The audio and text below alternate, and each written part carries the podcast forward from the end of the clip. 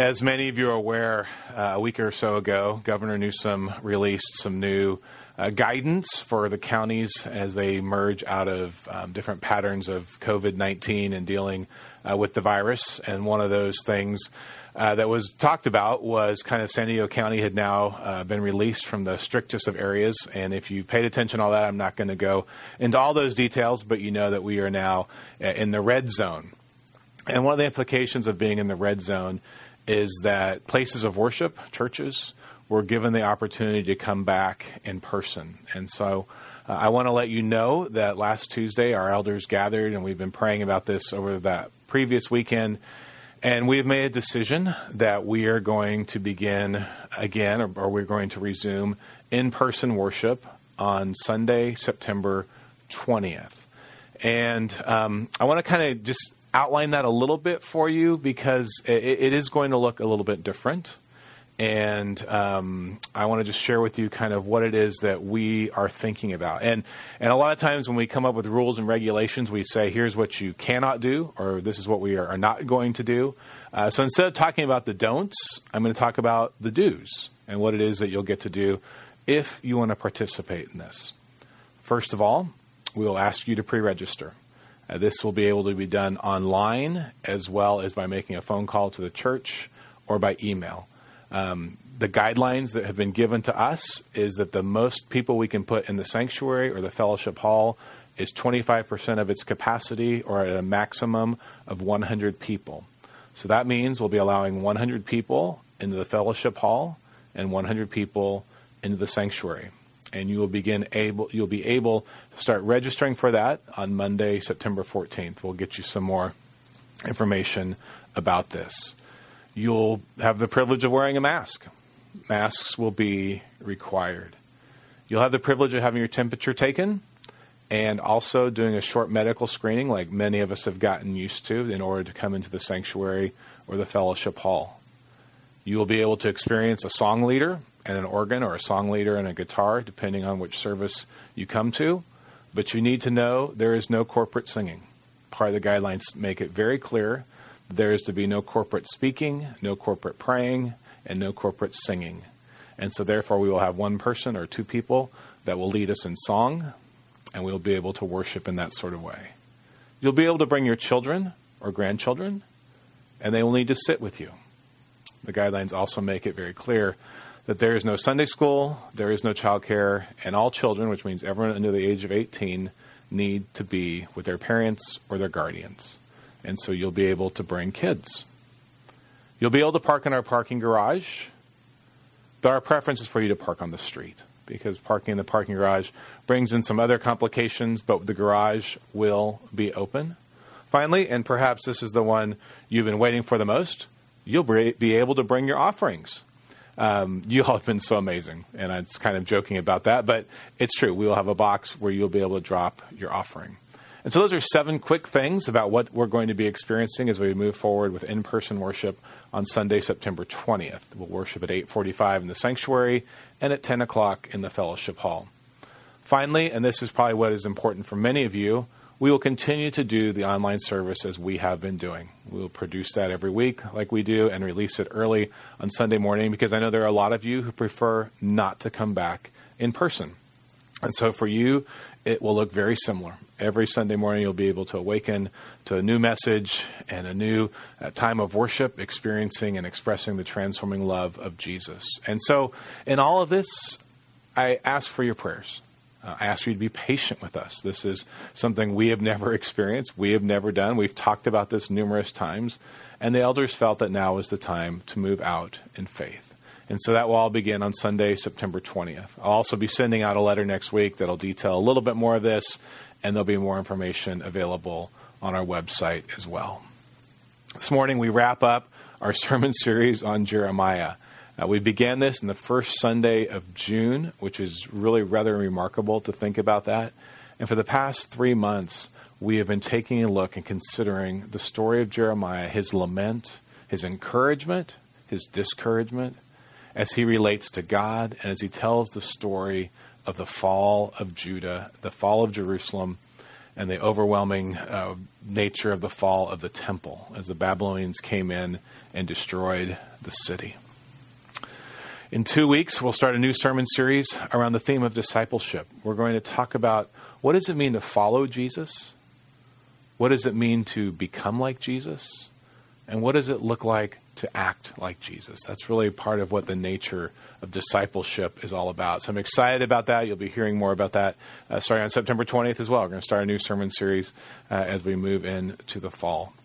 So be in prayer for that. Last week, I was uh, really encouraged by being able to hear from Jeremiah and Noel as they talked about uh, Ebed Melech and they talked about the value and the importance of friendship that we read about in Jeremiah. Last week, part of the reason why Jeremiah and Noel preached for me is that my son Micah and I were driving up to Spokane, Washington. He decided that he wanted to uh, take his car, which was great, and he decided he wanted to take the coastal route on the way up to Spokane. So we left and drove up uh, through San Francisco. We drove up the Oregon coast, and then we drove over to Crater Lake because one of the things he wanted to do was to be able to take pictures at Crater Lake. And as we were in line to get into the park, we, I noticed that the line was 15 or 20 cars, and and every now and then I could see a car drive up to the park ranger and then flip around and go back the opposite way which I thought was kind of strange because Crater Lake is, is not exactly on the way to anything, and so you have to go out of your way to get there. And I saw these cars turning away, but we kept making our way closer and closer and closer to the park ranger to pay our entrance fee. And when we arrived at the park ranger station, she handed me a map and said, or actually, she didn't even hand it to me. She pulled this out and said, What you see on this map is not what you are going to see today. She said, The lake is filled with smoke. And as you may recall, there are there were numerous fires burning a week or so ago in Northern California and also in the, the Pacific Northwest. And what had happened was all this smoke had descended into Crater Lake, and you could not see the view that the picture was showing. And so I looked at Micah and I said, Well, hey, uh, do you want to go in? And he's like, Yeah, I want to take pictures of Crater Lake. It probably also helped that I was the one shelling out the thirty dollars admission fee to be able to get into the park. But anyway, we we got into Crater Lake and we began driving around. And I have a picture of what we saw. Smoky, hazy, no real clarity. What the park ranger had described was accurate. But I have another picture that Micah then posted on social media that looks a little bit different than the picture you just saw. But this is actually the same picture. Only through the magic of Photoshop and Adobe, it has been changed and transformed. There's colors, and the picture is light, and you can see greenery. And if you put these pictures side by side, I think there's a great story here. Because what we often see, and particularly in the last six months, what we have seen, is a sense of darkness. We don't see clearly. As the park ranger said, you're not going to see what this picture shows because of the smoke.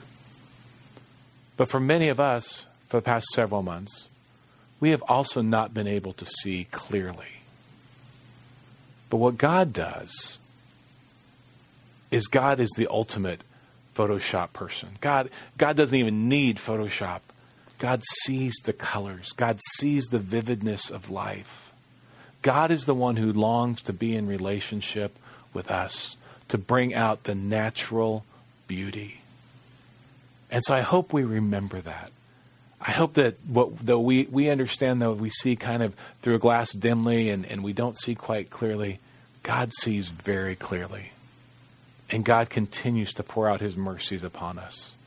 And that's what our text this morning is actually all about the reminder that God is with us. He is our hope and He is our salvation. This morning we turn to the book of Lamentations. Most of us probably don't spend a lot of time in the book of Lamentations. We're going to look at chapter 3, verses 19 through 33. Lamentations is, is what they call dirge poetry. It's about loss, it's about sorrow, it's about lament. And what Jeremiah does is he laments for the nation of Judah. He pours out his heart. But even in the midst of lament, there is hope. And so we take a look this morning, Lamentations 3, verses 19 through 33. And you all know the story. You know what's been going on in Jeremiah's life. You know what's been going on with Judah. And so listen now for God's word. I remember my affliction and my wandering, the bitterness and the gall. I well remember them, and my soul is downcast within me. Yet this I call to mind, and therefore I have hope. Because of the Lord's great love, we are not consumed, for his compassions never fail. They are new every morning. Great is your faithfulness. I say to myself, The Lord is my portion, therefore I will wait for him. The Lord is good to those whose hope is in him, to the one who seeks him. It is good, notice how many times we hear the word good. It is good to wait quietly for the salvation of the Lord. It is good for a man to bear the yoke while he is young. Let him sit in silence. Let him sit alone in silence, for the Lord has laid it on him. Let him bury his face in the dust. There may yet be hope. Let him offer his cheek to one who would strike him, and let him be filled with disgrace. For no one is cast off by the Lord forever. Though he brings grief, he will show compassion. So great is his unfailing love for he does not willingly bring affliction or grief to anyone. The affliction, the gall, the wandering, the bitterness. In verses 31 through 33, we, we see that all come to its culmination that Judah has not been faithful, that God is not going to re- restore them or redeem them, that, that God is basically going to turn his head away from them because of their unfaithfulness. But Jeremiah refuses to end there. Because we read through that, I hope you heard words like compassions, faithfulness, hope. Therefore, I will remember. Because Jeremiah has this sense of hope even in the midst of despair. I really want to focus this morning on Jeremiah 21 verses or verses 21 in Lamentations uh, chapter 3, verses 21 to 24. 21, Jeremiah says this Yet this I call to mind, and therefore I have hope. This is what I call to mind. And he has hope. And what is it that he has hope in? He has hope that God is with him. This is remarkable and it's a haunting image because what's happening is Jeremiah is sitting amongst the rubble. The city of Jerusalem has been destroyed, the walls have been knocked down, the temple is wrecked. And for some reason, Jeremiah was not led away into captivity, but he remained in Jerusalem. And so he sits amongst the rubble and proclaims God's faithfulness in the midst of uncertainty and the despair. He cannot see clearly, but he knows that God is with him, that God will not abandon him, that God grieves with him. And I think that this is such an important thing for us to remember.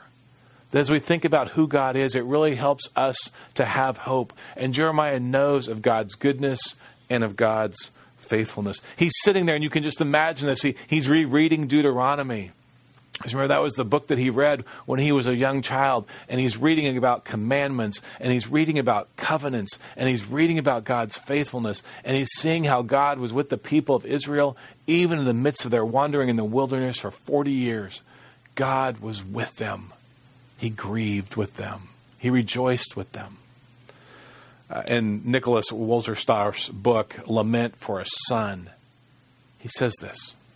And this has always been a very powerful quote for me. He says, God is not only the God of the sufferers, but he is the God who suffers. It is said of God, no one can behold his face and live. I always thought this meant no one could see his splendor and live. A friend said, perhaps it meant that no one could see his sorrow and live. Or perhaps his sorrow is his splendor. Instead of explaining our suffering, God shares it. What Wolster, Wolsterhorf, I can't ever say this, Wolterstorff suggests and is saying is that perhaps the reason we can't glimpse God's face is not just because of his glory, but also because of his sadness, of a world that has gone awry, of a world that has lost its way. And what he contends is that God then doesn't always explain the suffering, but that he suffers right along with us. And I'm pretty convinced that Jeremiah believed this. This is why he can write what he writes. This is why he can say what he says. So, what I want to suggest is this what you believe about God will determine your hope. What you believe about God is going to determine how hopeful you can be. Because we have to have this hope in the God that sees that which we cannot see, of the God who is with us in the midst of our daily lives, in the ups and in the downs. Hebrews chapter 11, verse 13 as the author of Hebrews looks back at the faithful who have gone before him, the faithful who lived before Jesus Christ, he writes this All these people were still living by faith when they died. They did not receive the things promised, they only saw them and welcomed them from a distance admitting that they were foreigners and strangers on earth. This describes people before Jesus, but I think it also describes us. Listen to that. They did not receive all that was, pro- was promised. We've received the ultimate promise of everlasting life, but we know that Christ will return again. But then it says they only saw them and welcomed them from a distance. They could glimpse them, they heard the promises, but they had not yet fully received them but they continued to hope. What you believe about God will determine your hope. What you believe about God will also determine how it is that you wait. And we get to see what it is that Jeremiah believes. Chapter or verse 22 and 23 and 24 of Lamentations chapter 3. Listen to these words. And these are probably the most familiar words that come out of the book of Jeremiah. Verse 22. Because of the Lord's great love, we are not consumed, because for his compassions never fail. They are new every morning. Great is your faithfulness. Because of the Lord's great love. Verse 22, the Hebrew word there is hesed.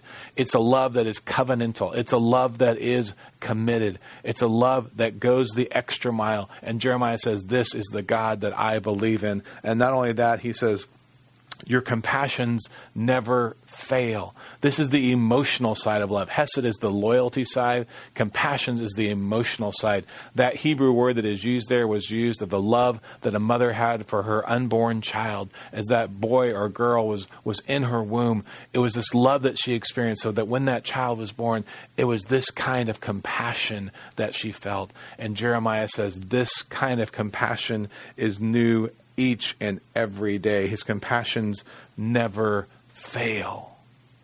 This is the God Jeremiah trusts his life to. They are new, verse 23. They are new every morning. Great is your faithfulness. We awaken each day into God's new merciful ways. The reality is this as you and I sleep, God is at work we awaken into a new morning. And even if we feel as though we do not see God's mercies, even if we feel as though it is murky and unclear, God's mercies are new each and every morning. His compassions are new each and every day. His love for us is new each and every day. We awaken into that. And sometimes God can only work on us when we're asleep because we're so busy resisting. We're so busy pushing back. We're so busy saying, we don't want this, we don't want that. And as we rest, God is at work. This is what Jeremiah believes. And then in verse 24, I say to myself, The Lord is my portion, therefore I will wait for him. The Lord is my portion. It's an agrarian term. It's it's a word that we don't we, we don't necessarily think about very often because of our own culture and our own society. But I think about it in the context of Belize, where we have done mission work for a number of years, and the community where where we work, which is the Valley of Peace. It was a refugee resettlement camp originally. People were fleeing the, the civil wars of El Salvador. And so in the early 80s, uh, some land in Belize was set up for those who were fleeing from El Salvador as well as for other Belizeans. And they moved, as they moved into this community, it was interesting. They were given a very small plot of land to build a house or some sort of living structure, but they were also given at least 10 acres to farm. That was their portion. And on that acreage, they could make a living. They could produce food for themselves to eat. It was manna for the day. Lord, give us today our, our, our daily bread. It was their portion.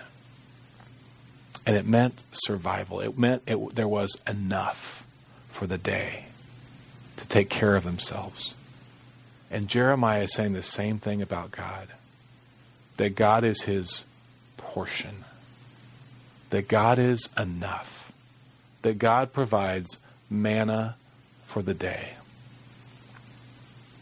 And this is what Jeremiah clings to. And so we become like Jeremiah. We wait, but we wait expectantly. And as you may recall, one day the day came when the people of Israel, the people of Judah, were able to return to Jerusalem. They were able to begin rebuilding the temple. And the temple was everything, it was where the presence of God was. And we read about this in Ezra chapter 3, verse 10. And I want to read through verse 13. It says, When the builders laid the foundation of the temple of the Lord, this is the new temple, the priests in their vestments and with trumpets, and the Levites, the son of Asaph, with cymbals, took their places to praise the Lord, as prescribed by David, the king of Israel. With praise and thanksgiving they sang to the Lord, He is good. His love toward Israel endures forever. And all the people gave a great shout of praise to the Lord, because the foundation of the house of the Lord was laid.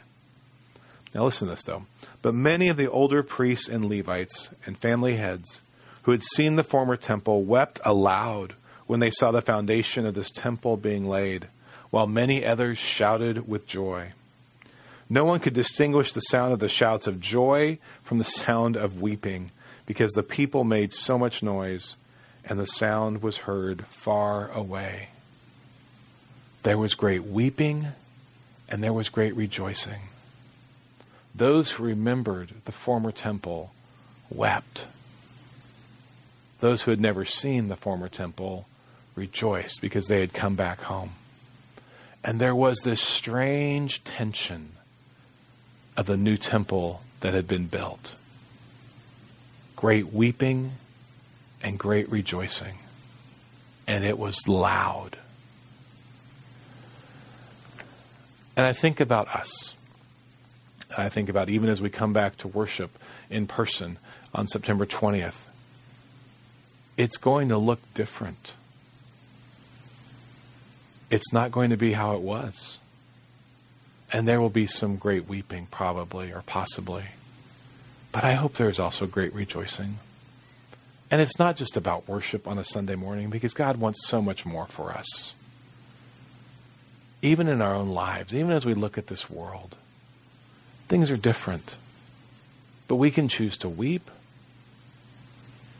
or we can choose to rejoice. And I hope that we choose to rejoice. I hope we choose to remember that, yeah, life's not exactly how we want it to be. Things don't look how we want them to look. But God has not abandoned us. We can sit in the rubble and we can lament just as Jeremiah did, but also let us lament with some hope. Let us remember that God is the great artist, that God sees that which we cannot always see, and that God is always at work. He is the one who brings us hope. God, we thank you for your faithfulness. Pray with me, please. Oh God, thank you that you are with us. Thank you now that we have the opportunity to come to this table. to be reminded um, of your Son's body that was broken, the blood that was shed, so that we might have life and have abundant life. We give thanks in Jesus' name. Amen.